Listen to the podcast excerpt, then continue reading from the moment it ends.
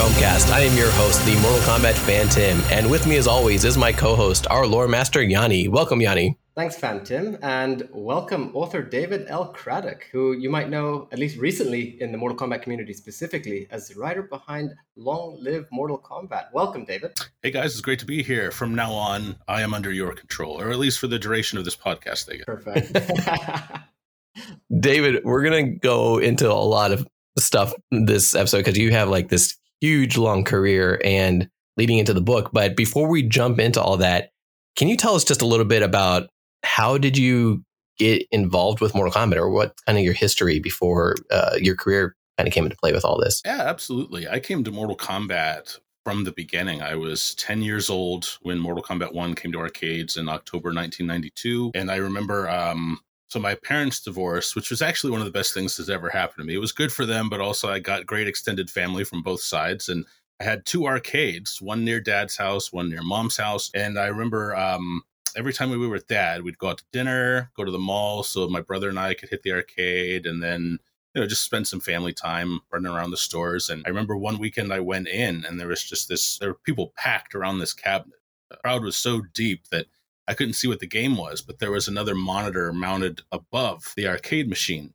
And I looked up just in time to see what I thought was a movie because I'd never seen graphics that realistic before. And then the sky darkened and one guy like punched through another guy's chest and ripped his heart out. And I had just played a lot of Teenage Mutant Ninja Turtles. So to go from that to Mortal Kombat, I was like, what is this? I need this. What, what I need to play this game. It was quite a tonal shift. And I've just been fixated on the series from there since I was 10 years old. That's cool. I love hearing, you know, like every time we ask this question, half the answers come from I was in an arcade. I saw all these people crowding around an arcade machine, and like that's the perfect image for you know 1990s Mortal Kombat, in my opinion. Um, this the monitor above it was that you know showing everything from the those that connected to the arcade cabinet itself? It was, yeah. It was. It's the only time I'd ever seen that. And in doing a lot of research for various video games I've written about over the years, I found that really arcade operators would only do that when there was a popular game they wanted to attract notice, and the crowds were so thick that you couldn't get close enough to see the main screen. So it was almost. It almost felt like being at a like a WWE show where you're sitting in the crowd, you're too far down, so you're watching the Titantron just to see what's going on. Yeah, so you can get close awesome. enough you know. Just seeing that heart rip, it was like the first experience being Kano, really.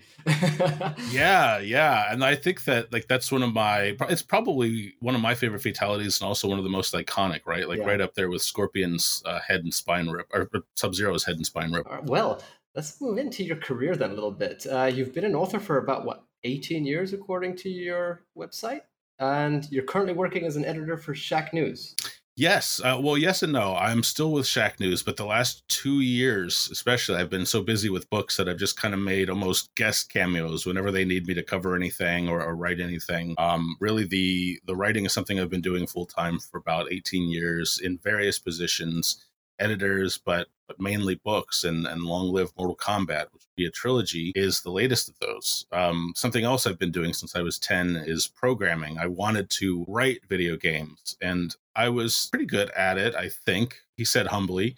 Um, through through college, but I would I just found myself taking a lot of literature and writing courses because really the only thing I enjoy more than playing video games is reading. And I've always loved to write. And so I kind of pivoted from wanting to write games to wanting to write about games. And now I write and publish fiction and nonfiction. And all the nonfiction books so far, uh, with one or two exceptions, have been about games. And not just the games themselves, but the people who make them and kind of the culture that gave rise to the games within the studios and then the culture among fans that springs up around the games once they're out. I noticed a lot of your articles kind of had that theme to them, you know, kind of talking about the the video game culture. How did you kind of make your transition into becoming a, a writer? Um, I, I I grew up reading a lot of formative magazines, probably like a lot of people from my generation did. Nintendo Power, Game Pro, Electronic Gaming Monthly, and I, I wanted to write about the games. And of course, at first you want to review games because you're like naively, oh, they play games for a living, and then write every now and then. It is quite the inverse of that. I, I, I have very little time to play games today, minus the ones I'm writing about, which lately has meant a lot of Mortal Kombat, so no complaints there. Um, but I really with with books it started with me looking at kind of the landscape of my favorite games from childhood like diablo mortal kombat prince of persia doom etc and and realizing you know a lot not a lot of those stories have been told. And the first book of mine that was a, a bestseller was stay a while and listen book one. Um, i read a lot of fantasy so i guess i can't help but write long series about these games. But um, it was just me kind of going you know no one's told the story of blizzard yet and those games you know warcraft 2 starcraft diablo 1 and 2 came out before collector's editions with behind the scenes art books and documentaries and so forth were the norm. So when you'd want to learn a little bit about Blizzard history, you'd go online and, and see what archive.org had managed to salvage. And so I just started interviewing developers of Diablo, Warcraft, StarCraft, all those games, piecing together the story. And with every book I write, and this has never been more uh, obvious to me than with Long Live Mortal Kombat, my goal is always to try to take an angle that no one has really taken before. So with Long Live MK, I wanted to to do more than write about how the games were made. I wanted to write about how the games have positively influenced so many lives and just meet as many fans as possible and share their stories about how Mortal Kombat has become kind of a fixture in their lives. Before we move into Long Live Mortal Kombat, and I'm very excited to get there, especially after that little bit you just gave us. Uh, you, you did mention that you've sort of been guest appearing, I suppose, with different uh, companies and such. So you have appearances with Vice Gaming, uh, Kotaku, Polygon, IGN, as I understand it, and a lot more. So you have quite an expansive history with all these different companies. Even Wired, Wired Magazine. Yeah, even Wired. Um, it's kind of cool. They they interview every now and then for their Geeks Guide to the Galaxy podcast, and then the host uh, will write an article about our conversation. So I'll see my my name in Wired and realize like, oh, what did I do? And I just realized, oh, it's about it's about this podcast. And so yeah, that's really kind of the life of a freelancer, though. Um, I, like I said, I don't do it as much anymore. But when you're freelancing, you just kind of make pitches to outlets in print and online more and more these days and just see what they want to write about, what they're interested in. So I've been lucky enough to write for a lot of the who's who of gaming websites. Doubly fortunate because when at occasions like these, when I have a book coming out, I can contact editors I know there and say, hey, would you be willing to host an excerpt? And since they know my work, they're usually willing to, to get on board. And that's you know, free content for them, free promotion for me. So it works out. It's pretty awesome how that's worked out, actually, especially considering you seem to have a very diverse uh, roster of games that you like to to write about and well play. I suppose. I mean, you've ranged from, as you said, stay a while and listen, Diablo, which I love it by the way, and yes, to Mortal Kombat. So you've gone from like old school RPG style to Mortal Kombat fighting game. Then you've got XCOM. Then you've got Pillars of Eternity. It, you're all over the place. And then even coming into say Shovel Knight, which I suppose is while it's relatively new, is also very old school pixel kind of gameplay too. So very interesting, like to move into the platforming as well. How how is it that you sort of jump around between all these? Do you take a different writing a, a style for each of them? I do try to. I, th- I think my style is more or less the same. It's very conversational, and try to put you in the moment. Um, it's sort of third person, uh, definitely third person past tense, but I, I don't like to do a lot of inserting myself into the stories because I like you to kind of feel like a fly on the wall, getting to witness all of these events that led to big decisions. And I guess I like writing about diverse games, especially older ones, not because of nostalgia. I'm not really a nostalgic person by by nature, despite the you know the NES controller shirt I'm wearing here. But um, because teams back then were so small, and because the teams were so small, everyone's background, everyone's opinions, everyone's personal culture would have a big impact on the game. You know, uh, nowadays at a lot of AAA studios, development teams are hundreds of people big, and some of them work on one specific thing. And that one specific thing might be very important, but it's also kind of hard to pinpoint, oh, you did this Whereas I can talk to the co-creators of Diablo and they can say, "Oh yeah, the the whole there is no cow level rumor that was me. I did that by inserting a cow for fun And Tristram." You know, um, and yeah, I I would say the writing style is is kind of the same, but like I said, I, I look for a way in that hasn't been done to death. For example, I love Nintendo, but I wouldn't write about Nintendo because so many other people are doing it. I wouldn't want to find a, a way in that hasn't really been a path that hasn't been trodden. With uh, all the books that you've kind of written for too, as Yanni was saying, you you have a, a particular genre that you kind of pick up for. Kind of tell us or tell the audience kind of the different books that you've written. I mean, you've already mentioned Diablo and uh, Blizzard, but what are some of the other ones you have? Yeah, well, I'll say a little bit of background. I I've always considered myself sort of gaming agnostic. I just love to play games, no matter w- what platforms they're on, no matter who makes them. And so I think that's where a lot of the diversity in my writing comes from. I didn't grow up just playing one type of game. I played all these different sorts of games. So it's a pleasure to write about them. Um, some of my books, like I said, are Stay While and Listen series, uh, which has two books out so far about Blizzard, uh, Long Live Mortal Kombat, which will be out later this year. Uh, the Breakout, which is about how formative Apple II games kind of sent the templates for a lot of genres we still know today. Even sprawling open world games like Grand Theft Auto, those genres arguably started on Apple II. And so I kind of trace a lot of game genres back to their roots in that book. Um, Shovel Knight, I wrote because I um, it's kind of a happenstance. I happened to interview one developer of Shovel Knight and wrote a very small book, maybe 80 pages or so. And then I contacted them saying, "Hey, I'm gonna gonna publish this. Just wanted to give you guys a heads up." And they contacted me saying, "You know." We only had time for you to talk to one of us. What if you were to talk to all of us? And I said, Well, that would be awesome. Let's do that. And they said, You know, we've also we love Boss Fight Books, which is a publisher that their their whole thing is every book they write has to be written by an author with a personal connection to the game. So you can learn with each book that they publish, you'll learn not only how a particular game was made, but the author's personal connection and history to it. So um, my connection to Shovel Knight was I love 2D platformers.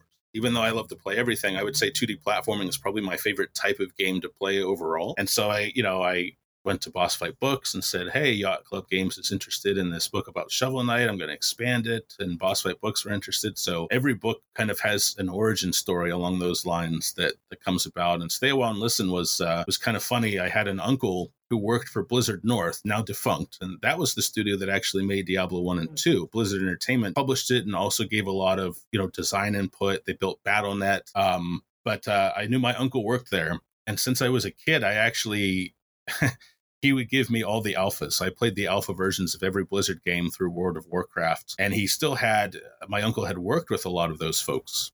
And so I said, you know, I'm looking for connections. I've talked to some of the employees who I also got to work with because I've worked in game development as well. I said, but I really need to talk to Dave Brevik and Max and Eric Schaefer, the three guys who co-founded Blizzard North. So he said, well, I have Dave's number. And this is really early in my career. So I, I, called Dave and he goes, hello. And I think in one breath, I said, hi, Dave, my name is Dave too. Isn't that cool? Listen, I'm writing a book about Diablo and I'd really like to interview you. Would that be something you would do? you know, and he just pauses and he goes, uh, sure. You know, that's kind of like Dave in a nutshell. He's like, yeah, I'm game. And um, yeah, I really love the interview portions of these books because it's me just chatting with people about games and sharing a passion for games and learning about how they made the decisions they made that gave way to their games. So it's been uh, that's been really a really fun part of it. With these books, I mean, you've you've mentioned that you had uh, this publisher, Boss Books, that was helping you with them. But uh, I also noticed that like your XCOM book was a, a, Kickstarter launch. Did you work with a publisher for every book, or was it kind of a, a amalgamation between the two? It was definitely um, a little bit of column A, a little bit of column B. Um, I am what's called a hybrid author, meaning I've I've sold books to traditional publishers. I also self published some. Um, for a while with Long Live Mortal Kombat, I was talking to a publisher, and I like what they were kind of suggesting, but I wanted to go my own way with it, so I decided to kickstart it since I have you know success doing that twice now. Uh, it just gives me more control over i am kind of a control freak when it comes to to my books. They're kind of my babies. I want things a certain way um, a certain style. So just gives me freedom over that. In some cases like monsters in the dark the making of xcom um, which was kickstarted last year I, I I did everything myself, hired editors, hired cover artists. Uh, with Long of the Mortal Kombat uh, and with Stay a While and Listen, my my wife, who is a graphic designer, um, she and I are working together. And it's always kind of a test because she gets to deal with Control Freak David when she works on one of my books with me. So it's, you know, there's really no separation of church and state there regarding, you know, marriage and, and work. So it's it can be testing, but we both enjoy working together ultimately and, and everything we do is for the kind of doing the best things, best decisions for the book. So we're having fun with this one right now. Who knows how we'll feel in four months when we're both tearing our hair out. so I noticed that you had written an article for Polygon called Nearly 30 Years Ago Mortal Kombat's Blood Forever Changed the Video Game Industry. And at the time, it seemed like you're also working on the book uh, Arcade Perfect, which is how Pac Man, Mortal Kombat, and other, other coin op classics invaded the living room.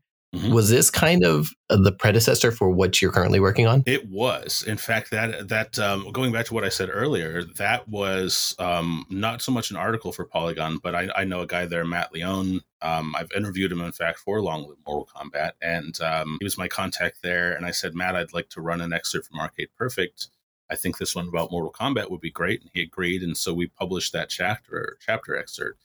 Arcade Perfect was definitely the predecessor to this and that was a passion project of mine because growing up, I loved arcade ports. I loved kind of poring over the latest issue of whatever gaming magazine I had in my hands and comparing and contrasting you know, the Super NES and Genesis versions of a Mortal Kombat game or the, the MS DOS and the NES versions of the Ninja Turtles arcade game from Konami, just because I wasn't necessarily interested in which version was better, but the differences, they just made me curious. Why do they look different than the arcade game? I didn't really understand that at the time. And so Arcade Perfect, which is all about home versions of arcade games, was just kind of my opportunity to talk to people about different games and find out, hey, you know, what was your input on this? How are how were arcade games converted? And it's actually really stressful. Most most of the time conversions were a single programmer who had maybe two or three months to figure out how the arcade game worked sometimes they were given source code sometimes they had to go to arcades, spend a lot of their own money, and like memorize how things looked, sounded, and felt, and try to recreate that again between eight and 12 weeks. And that was just really fascinating. And that was also the first time I got to interview John Tobias. So, yeah, it, it did in a way kind of plant the seeds for Long Live MK. Well, I guess since we're moving into Mortal Kombat territory now, we can start uh, with I guess I'm assuming it's going to be from the beginning because based on the fact that your Long Live MK series seems to focus on the arcade era. What is your favorite game from Mortal Kombat? My, my favorite game from all the 11 so far is probably 9. Ooh. Um it's it's uh it was just the the primary colors just popped. I think that they I think that NetherRealm kind of rebooting and going back to you know deciding to retell the story from the early games was a great idea because I feel like a lot of Mortal Kombat players, even if they didn't play the arcade games, you could show them Ultimate MK3's roster and go, yeah, that might be the best lineup of Mortal Kombat characters of all time. It's, you know, if you look into any of the games that came after, they're successful based on m- whether most of the characters from that game are are in the lineup. Um, so I, I really loved Mortal Kombat 9. I would say from the arcade era, I'm in a minority here, but I love Mortal Kombat 4. I love the more open ended combo system compared to Ultimate's very uh, rigid dial of combos. Dial is is the operative word there. It was like if you didn't know the phone number, you weren't making that call. Whereas Mortal Kombat 4's combo system was which much more flexible and I thought fun. But um, uh, yeah, I, I, think I could go with two Ultimate MK3 or 4 as as a as a tie. But if I had to I had to choose from the arcade era, it would be four. All right. Did you have a uh, favorite character? Katana, always Katana. I, I I love the kind of the juxtaposition of her of her regal nobility but her her deadliness as well you know she could she could um she could probably do all sorts of trade negotiations between dimensions she can seduce you she can kill you she's kind of the whole package i think of what mortal kombat is all about of just really layered characters who have a lot going on, especially a lot of the recent twists, such as you know her becoming uh, Liu Kang's uh, evil queen at the end of Mortal Kombat X. I just I've loved following her her plot arc from the beginning. So this book that you're writing now, um, it's titled "Long Live Mortal Kombat: Round One: The Fatalities and Fandom of the Arcade Era." I do like the uh, the appropriate title of Round One, signifying that it's the first installment. um, right. You've mentioned that you have been. I mean, one one kind of part of your style with your writing is that you will interview notable members from whether it be the studios or the teams. And you can see that being the case here with Long Live Mortal Kombat as you actually talk to notable members of the community, which we think is pretty cool because that's actually what we kind of try and do here on the show too. So, right. uh, but uh, you you have four sections to this book. Would you mind breaking them down for us? Sure. So there are four sections, and each section covers one game: one, two, three, and UMK3 um, with a little bit of trilogy to kick off part four going into Mortal Kombat 4. And each section has, I would say, three types of chapters. Um, the first type is always development oriented. We learn, you know, from guys like John Tobias and Ken Fedesna, a former manager at Midway, how these games were made. And the reason I talk to developers and managers is because I want to give you the story from different vantage points. I want you to know what John Tobias and Ed Boon were thinking. I also want you to know what management was thinking. They were considering sales. You know, a fun fact is that Mortal Kombat 1 wasn't supposed to be anything special. Um, Ken Fedesna and, and Neil Nicastro, the owner, the, this the chairman of Midway, was just thinking, oh, this is just going to be a filler game. We need to have something to, to make some money until NBA Jam comes out and then Mortal Kombat took off, and they had you know their most successful franchise ever on their hands. Um, so those are the development chapters. After that, I go into kind of game systems dissection, where I talk to a lot of pro players, um, such as Shock, such as PND Ketchup and Mustard, who have really learned these games backwards and forwards and can explain the systems to me, break down the tier list of who is the objective best character in each game and then the third type of chapter is community, where I tell more personal stories about how fans have connected with Mortal Kombat. I've talked to people who kind of were able to sort of chase drug dealers from their arcades because they were good at Mortal Kombat and earned the respect of these big, tough criminals. I talked to people who escaped abusive homes through Mortal Kombat. So you're really going to learn not only how the games were made, but how the systems work and why these games mean so much to people for going on 30 years now. That's amazing. I, like I'm excited to hear it, even just for the last parts of that book. That sounds cool. Yeah, it was again. It was something I I thought I, have I've wanted to write about Mortal Kombat for a long time now. I was actually I was so obsessed with Mortal Kombat as a kid that from middle school through high school, students and teachers alike called me Mortal um, I just talked about it all the time. I was sneaking magazines and strategy guides into class. Um, my first paid writing job was I had people coming up to me saying, "Mortal, you got the codes?" And I was like, "What do you, you mean, like like Abacab? Like what do you want? Cheat codes?" And they're like, "No, man, you got those fatalities." I felt like I was like some you know, some shady watch dealer. Like, hey, I've got I've got Sega Genesis over here, I've got Super Nintendo and Game Gear over here, and um, I, I was like, okay, there's a demand for this. So I took the Mortal Kombat strategy guide my mom had bought for me, I went to the the school's computer lab.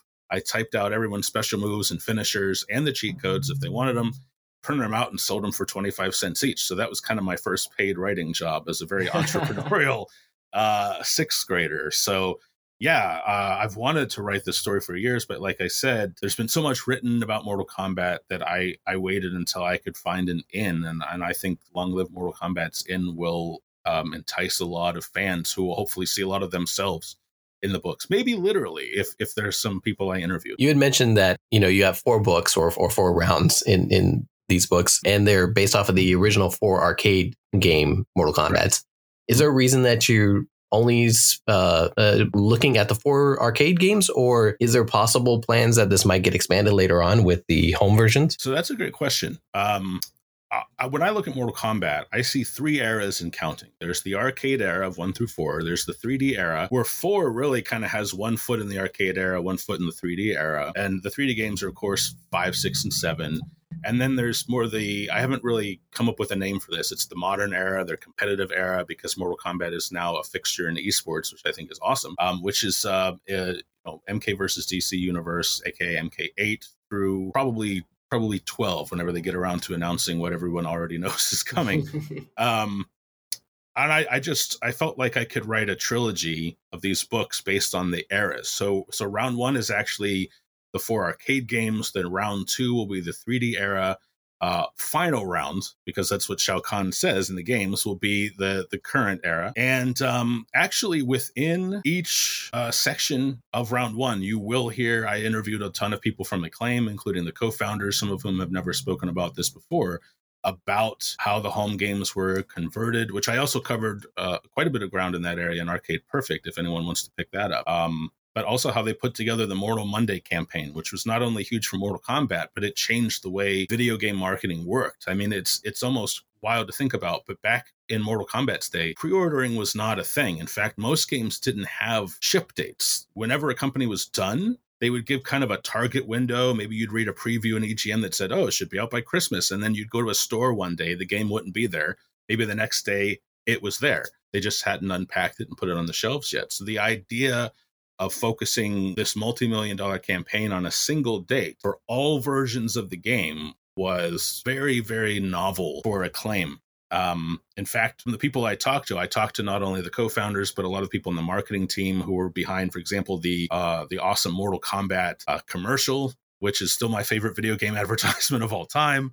Um, they they feel that they have as much ownership in Mortal Kombat as Midway. And I'd never really thought about it before, but they actually said, listen, I'll put it to you this way. Those guys at Midway, they, they came up with something great. We're not the creative ones, they're the creative ones, but they measured their sales in the tens of thousands. We measure our sales of their game in the tens of millions. So you can't tell me that we didn't have as much of an impact on Mortal Kombat. And so you'll get that perspective as well. Wow. Yeah. I like that approach you've taken. Yeah, with the different perspectives and such. It's a very interesting style, which definitely breaks things down into ways that some people might be thinking and others won't, wouldn't be. And then some way that Yeah. they're thinking that those same people weren't thinking either. Right. It's, it's I think it's just important because I think a lot of times with video games there's a tendency to take this kind of rock and roll star approach where you only talk to certain figureheads. For example, you know, John Tobias and Ed Boon deserve all the credit in the world for the creation of, of Mortal Kombat. It all started with them. They really did riff off each other. Uh, everything was 50-50 there. But, you know, a lot of things like like the marketing, the licensing, that was something done kind of beyond them to, to, to grow Mortal Kombat into not just a popular arcade game, but into a pop culture phenomenon, uh, merchandise, movies, TV shows, etc. In fact, I talked to um, the first person to really drive Mortal Kombat licensing was a guy named Danny Simon, who co-founded uh, or founded a studio called the Licensing Group, which you know, there's no mystery into what they do. They license things, and uh, you know, he'd gotten his start licensing, you know, uh, TV shows, uh, Terminator, because he knew James Cameron and and that led to things like the first round of Mortal Kombat action figures. It led to the movie, all sorts of stuff. So I was able to get those perspectives as well. So you spoke to, you've mentioned that you've spoken to John Tobias. Uh, Mhm. Would that mean that you've also had a chance to speak to Ed Boon regarding all this? I have approached him. In fact, I kind of I cornered him at E3 a few years ago, the last E3 as we knew it before COVID. Just introduced myself, told him I was uh, working on. Actually, at the time, it was Arcade Perfect. And he said he would love to talk, but he's not really in charge of those decisions, as we know. It's up to WB. Um, WB knows I'm working about this, uh, working on this. They know the book is coming out. I haven't gotten permission to talk to anyone there yet, but they know I'm doing it. So one thing I made sure of, I asked John Tobias extensively, like, tell me what John Vogel did, tell me what Dan Forden did, tell me what Ed Boon did, and it's very important to to John that that his team get the recognition they deserve, and, and Ed especially, he and Ed he always wanted to say this isn't my vision. This wasn't ed's vision. It was our vision. And so uh, it's been important to me to make sure that comes across in the book. And what i'm hoping is that this one will do well enough that wb will say uh, all right we'll open some doors for you and i can get a lot more insight into uh, long live mk round two and final round. But if that doesn't happen i always i like to have plans b c d all the way through z I've already been in contact with a lot of folks formerly of Midway and NetherRealm who can who can give me um, very very deep and insightful knowledge of, of what went on during the development of those. The other section, the arcade section, uh, where you're kind of talking to the people who put money into these arcade machines. Mhm. Tell us a little bit more about how that section is is structured. Yeah, so I I let I wanted to talk to people who kind of made their reputation as really sort of the first pro gamers. Oh, Uh, gotcha. today- yeah, we know about people such as such as uh, such as Sonic Fox, for example, uh, a prolific name in the Mortal Kombat scene and just fighting games in general. They're they're some of the best players in the world. But um, I talked to people who were were driving cross country to play in arcades around America and who actually developed reputations on message boards before there was you know really widespread internet access before social media who would kind of you'd say their name and you go oh i've heard of that guy i hope he's not in this arcade or i'm going to get my ass kicked Tom Brady and James Fink and Yep. those people. Tom Brady, James Fink, uh, uh, Nitin Bhutani. Uh, I've interviewed all three of those guys and, and several others. So you're going to get some never before told stories from them that were a lot of fun to write. Those guys had some wild adventures. They really do. yeah.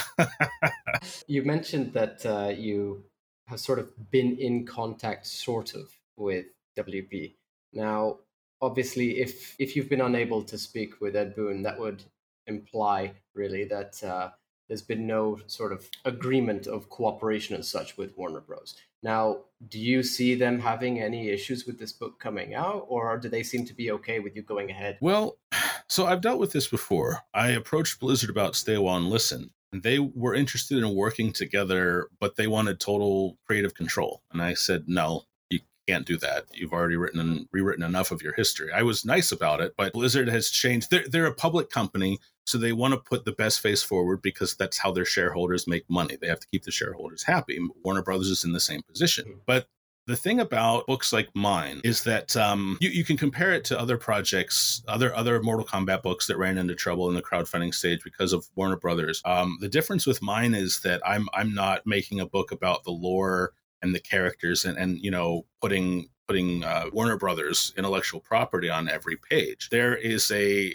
there's a, a free use copyright law and I actually cite this on the Kickstarter page just to head any of this trouble off at the past, saying, here's why I have permission to write this, here's why it's coming out, here's why you can try to stop it, but you won't get away with it. Because if a if a if a piece of media, such as a book, a documentary, what have you, is is educational, and mine is, it's talking about how the games were made and in cultural perspective, then you really can't stop it, even if they are using your IP. Also, uh, another facet of copyright law is the the kind of the positioning of or the perspective of the media. I'm not trashing Mortal Kombat. If anything, I'm I'm going to tell stories about games that will make people excited for potential re-releases. Uh, that will just make them think fondly on Mortal Kombat. So, if anything, my book will probably help sales of re-releases should WB decide to go in that direction. That's not to say there's never any controversy. I do talk about um, some pretty sticky areas, but that's because this is a fact-based story, and, and you can't sue someone for for showing facts. And I do have a I have a 40-page list of citations backing up everything I've written. So do I anticipate any trouble? Yeah, not because WB is evil, but because they're a public-facing company and corporations protect their image at all costs. That's just how the world works, unfortunately but I also don't see them stopping this book. If if they would get the crowdfunding campaign stopped, I would just self-publish it anyway, and there's frankly not a damn thing they could do about it. So, how has the process been then in actually getting it put together? You've mentioned that you're going through the Kickstarter coming soon, uh, but what's yes. the actual process been like? So uh, running a Kickstarter campaign is exhausting. I've I've done this will be my third. I really didn't want to do another one so soon, but this seemed like the best avenue down which to take Long Live MK. Um, this process really started last uh, February 2021. When I started this, I started contacting people for interviews. I did a lot of uh, transcribing, interviewing, and outlining up until July. I wrote the first draft of, of Long Live MK Round One from July through October which was um, I'm still a little tired from it. It's about 205,000 words, so it's a big book. Um, in three months, kind of a record for me. I, I, don't think speed is something writers should pride themselves on, but I treat writing like a like a blue collar job. I punch in, I work my ass off, and then I'm done at the end of the day. Um, just because it is a job, it's a lot of fun, but you know, a job's a job. And um, now the focus is on getting the Kickstarter campaign put together, which kind of consists of of several parts. There's there's writing the copy so you can tell people about the book, um, everything they'd want to know. There's deciding on the reward tiers. Um, I've sent early copies of the books out to readers, such as um, uh, Cliff Bleszinski, creator of Unreal and Gears of War, is a huge Mortal Kombat fan. He wrote, he loved the book. He wrote me a really nice endorsement. That sort of thing helps with marketing, so you can say, "Oh, so and so loved this book. Well, I should love it too." You know, marketing is just one of those things, and um, really just kind of putting all these pieces together to make the campaign uh, as attractive as possible. My so th- there are a couple editions of the book actually. There's the, the standard edition, which will be an ebook, a paperback, and a hardcover, and it'll be just text. But then there'll be Ultimate Long Live Mortal Kombat Round One, which will be an oversized hardcover, kind of a coffee table style book, which will be the story, but we'll also have a ton of fan photographs, screenshots, and just a beautiful layout. That's what my wife is. She's actually in the other room working on it right now. Um, she's she also uh, films the Kickstarter video, does the editing. We have some fun things planned for that video. So, yeah, there's a lot of plates in there right now, but it's also kind of fun. Um, it's it's a different form of storytelling. There's some writing involved, also some video production, and um, I'm just having a, a good time with with all of it. Are you doing it all by yourself, or do you have a publishing company that's helping out with it. This one will be self-published. It'll be awesome. through Digital Monument Press, which uh, published Stay Awhile and Listen. That's the the publishing company my wife and I co-founded. Other books such as um, Monsters in the Dark: The Making of XCOM was uh, I published that myself. That was just all me. uh, I say all me, but I, you know, I, we hire professional editors, cover artists, and everything um, to make sure that it's uh, as as nicely presented as possible. Um, so yeah, we're we're funding all of this uh, ourselves. And the release date set for this year, right? It, it will be this year. The Kickstarter Wow. is planned for March, and then it should be in your hands by September or October in time for the official 30th anniversary of Mortal Kombat. I my rule about Kickstarter campaigns after the first one, which took a lot longer than I expected to to fulfill, was I won't start any crowdfunding campaign until I know the book is done. That way, once we have the funding, we can just focus on the printing and the the shipping out to backers. They don't have to wait for me to finish the book. Yeah. You, you're talking about just that book, but it's not just that book, is it? You're also releasing a companion book alongside it. Yeah, so this is something I'm, I'm having a lot of fun with just because I apparently don't like free time.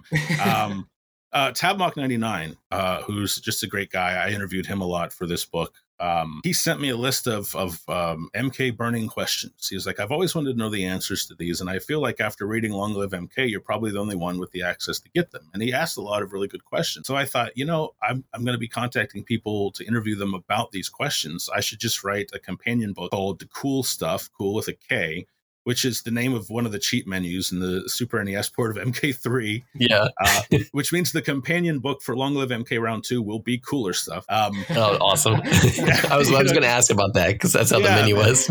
you gotta you gotta stick with the theme. Now the third one is Scott stuff. My name isn't Scott, so I'm gonna have to go. I'm gonna have to go off script there. You know, but um, what cool stuff is is it's just kind of a natural extension of Long Live MK, where it's more celebrating fans. I talked to Outworld, who holds a world record high score in Mortal Kombat 1's arcade version.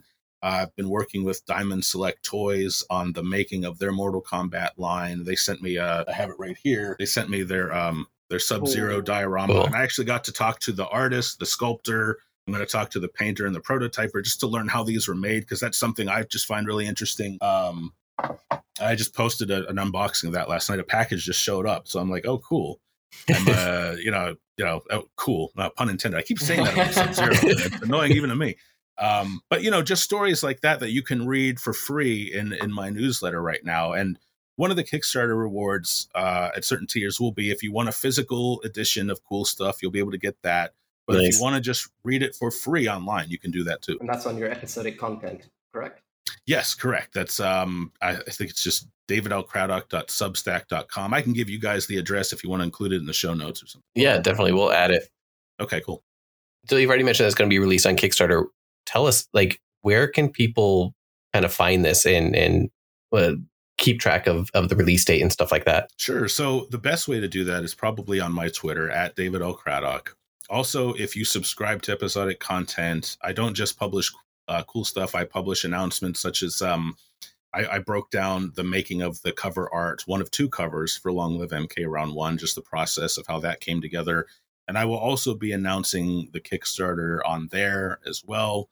Uh, but definitely Twitter is probably the best place. I also have a, a website, davidlcraddock.com, which I haven't had time to update in a few months, but I'll be posting stuff there as well. Are all the books, uh, like all four versions, going to be on the Kickstarter, or are you going to be releasing them separately? They'll all be available on the Kickstarter. So round, for example, Long Live MK round two and final round. I haven't even started those yet, although I've laid some of the groundwork for outlining. But um, all all the editions of Long Live MK round one and cool stuff uh, will be available on the Kickstarter. You'll be able to get all that. Any little tidbits you could share from cool stuff for anybody listening? Yeah, I uh, I thought it was really cool how um, when I've been talking to Diamond Select Toys artists, I, I said, "What what aspect of these statues gives you the most trouble?" And I said, for example, I would think that uh, working on a masked character might be a little bit easier because there's less of the face to do. And they said actually it's harder because then you only have the eyes to work with. So they talked about for the Sub Zero and Scorpion Legends and 3D busts in particular,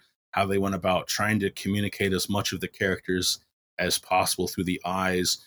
The second thing they told me was even though when you played the, you know, the, the, the busts are based on Scorpion and Sub Zero from MK1, and they said even though we know back then that the, the characters were just palette swaps, we didn't want to make the busts the same because then why would you want to buy two? You'd feel like you were getting ripped off.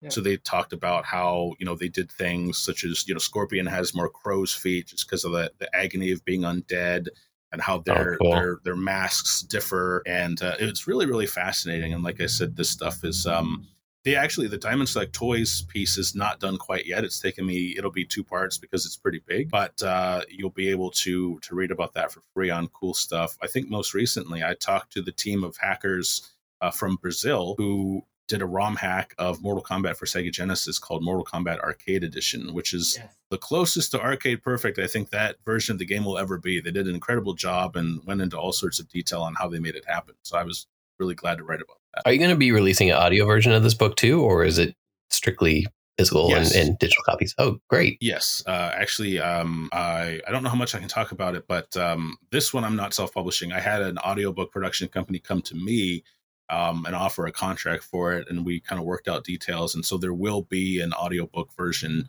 of awesome. Long Live MK that you should be able to back ahead of time on the Kickstarter as well. Oh, great! Yeah, that's good news. A whole mm-hmm. extra tier in a way. Yeah, yeah, yeah really. There. So the tier, I, I, I love theme as a writer, so I've tried to make the Kickstarter tiers thematic. It's almost like a battle plan, except because of the way tiers are organized, you'll be going uh, starting at the top and working your way down. But there's you know, there's novice, there's warrior, there's master, there's champion, nice. and you know, just like you'd see in an arcade battle plan there. So I think you'll have fun with that. And the really the highest levels are like Abacab and stuff you know, for the for the cheat codes. So I think I think fans will see that you know I've, I've put a lot of thought into that and. I'm one of their own. So I know we're talking to you about the the first installment of your Long Live MKs, and you have mentioned already that you would you're looking at it as a sort of um, the arcade era, the 3D era, and then I guess what I like to call personally the reboot era. And I like that. I might just steal that, but I'll give you credit. There you go. I like it. um, but uh, are you planning on taking a very similar approach with the follow-up installments in the sense of how you're sort of telling the books? Yes, it'll be the same sort of deal where you know I'll write about development, I'll write about the systems, and I'll, and I'll write about fan culture the, the, the one I'm probably most interested in, it's I can't really decide between um, the 3D era and the reboot era. It's official now, man. You just christened this thing. Um, but uh, you know, the 3D era for me, and I think a lot of fans, is really weird. I like those games. I love MK Deception, but in a way, the the shift to 3D, not just for Mortal Kombat, but other fighting games and other genres, was so weird that sometimes it didn't feel like you were playing a game within the same franchise. Mm-hmm. And I know that the 3D era was kind of a low point for a lot of fans when, you know, it was a lot harder to, to put together competitions. You obviously couldn't meet up in, our, in arcades to play the games. So I think that'll be really interesting for me to learn about. But I'm also really interested in the reboot era just because of, you know, now Mortal Kombat games are staples at fighting game tournaments and there is a lot of big money on the line. And in fact, NetherRealm kind of shifted their their approach to designing Mortal Kombat games to actually consider more character balance and more tournament ready fighting. And you know, a lot of the games are still kind of broken, but all fighting games are. They're they're impossible to balance perfectly. The the objective of course is to get good enough. And so I'm just really looking forward to digging into that from the design perspective, but also from the perspective of pros who stake their livelihoods on competing in these tournaments. Well, the reboot era too, it kind of went back to the familiarity of the uh, the 2D era with you know that's the side view and stuff like that. And i think that's why a lot of gamers came back for it after like a lot of the ones that left during the 3d time. Oh yeah. That, i think i said earlier like you know mortal kombat 9 their approach was brilliant. Reboot it mm-hmm. and bring back every fan favorite character you know? Uh, the game is basically the mortal kombat ultimate mk3 and also some of the trilogy roster as well. Like there's really no complaints over characters in that game. And going forward i think every fighting game has this you know, some characters will land, some won't. But the one thing I've always liked about Mortal Kombat as compared to Street Fighter, which I love as well, is that Mortal Kombat has always felt willing to take more risks. They might leave out a fan favorite character and try introducing a lot of other ones. And nobody's going to make, you can't make all the people happy all the time, as the saying goes. But I, yeah. I, like the fact that they're willing to try. And that's how I felt about the 3D era. I really liked Kira, a Black Dragon female mercenary. I thought that was a cool idea. Then there was Cobra, who was not um, but, but, you know, but they're, they still they're trying things, right? And that's what I've always loved about Mortal Kombat. I love. I actually love. I think fans called them the combat kids or the combat brats. You know, Cassie, uh, kids, Jacqueline. Yeah. yeah, like man, like Jacqueline and Cassie, I think are two of the coolest characters. And I think they've been. We can pretty much tell they're the fan favorites with the developer favorites as well because they made the jump to MK11 and a lot. Of. I miss Takeda. Uh, yeah, yeah, I, I, I like Takeda, Takeda, too. You yeah. know, so I, like that's why I want Mortal Kombat 12. Like, hey, you know, yeah. like are we, we going to bring any more of this back? I I like the idea. I like that there are a lot of reasons to like Mortal Kombat. You have some people who are only in it for the gameplay and the competition. You have other people who like to play the games but are really into the stories. And I think that that's that's one advantage Mortal Kombat has had over Street Fighter. Street Fighter Capcom really didn't get into the whole idea of a story mode until late in the game to the point where like no one really even cared. I mean, let's face it, this is this is very reductive. And again, I love Street Fighter, but all they're really trying to do is remake Street Fighter 2 over and over again and you know, capture that magic. But Mortal Kombat is like, hey, Johnny Cage and Sonya got together and their parents now. What? Like that just the yeah. whole premise is kind of a cool thing. And here's how Sub Zero and Scorpion age and look back at their at their at their rivalry. And um, you know, I, am really into all that stuff. I think Noob Saibot is one of my favorite characters for that yeah. reason. The fact that he was just this evil entity, and his younger brother can go, man. Thank you for being a role model for what I do not want to be. Like it's just they can they can do really cool stuff with their characters. There, there's so many reasons to enjoy Mortal Kombat. That's what I love about it. Yeah, you're right. I mean, we have very much we talked about that to quite an extent actually on the show and in the sense that you can love mk for the lore you can love it for the gameplay you can love it even for the designs uh, mm-hmm. especially mm-hmm. with how you were saying and that they take risks if, if they didn't take risks we wouldn't have kenshi who's become a fan favorite now as well yes right uh, to the point yes. where they even put him in mk9 even though he was not part of mk1 to 3 yes that's that's what i loved about it i, th- I think you saw them kind of dipping toes in the water there because mk9 had quan chi as well and it's yeah. like it, it's like with Quan Chi and Kenshi, they chose the two most popular characters from from those 3D games, and we're like, I feel like they're strong enough to work in this game, and they did. Yeah, uh, Kenshi is is awesome. He's someone I'd like to to see come back more and um, yeah it'll be really interesting to learn especially with without john tobias how they kind of landed on a lot of these decisions lore wise you know mm-hmm. i guess before we let you go we always do like to ask a very important question to all Mortal Kombat fans. Uh, what is your favorite finisher? It's got to be Sub Zero Spine Rip. It's it's a classic. I think it's the fatality that everyone thinks of when they think of fatality. I was expecting either that or the Heart Rip, as you said at the start. Yeah, yeah, yeah. it's really the coin toss, right? Like it's it's one of those two, or, or maybe if we have a three-sided coin, maybe Scorpion's uh, flame fatality as well. Yeah, good old toasty. That's right. well, David, we'd like to thank you so much for joining us on this episode. It was a pleasure to have you on. Thank you. Oh, guys, thank you. The pleasure's been mine. I, I love talking to Mortal Kombat fans. I've been doing it quite a lot over the last couple of years. So, thank you very much for having me. It means a lot. How does it feel to be on the other side? You're usually interviewing people. Now you're being interviewed. it's still weird. I'm like, why does anyone want to talk to me? But I always, I always enjoy the conversations. You know. So again, it's it's been a real pleasure. Thank you for having. Thank you.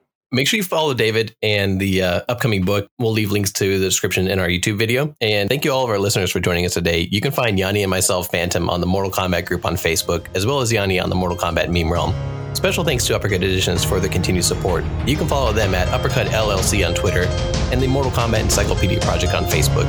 You can catch up on all episodes of the RealmKast on YouTube, Facebook, iTunes, and Spotify.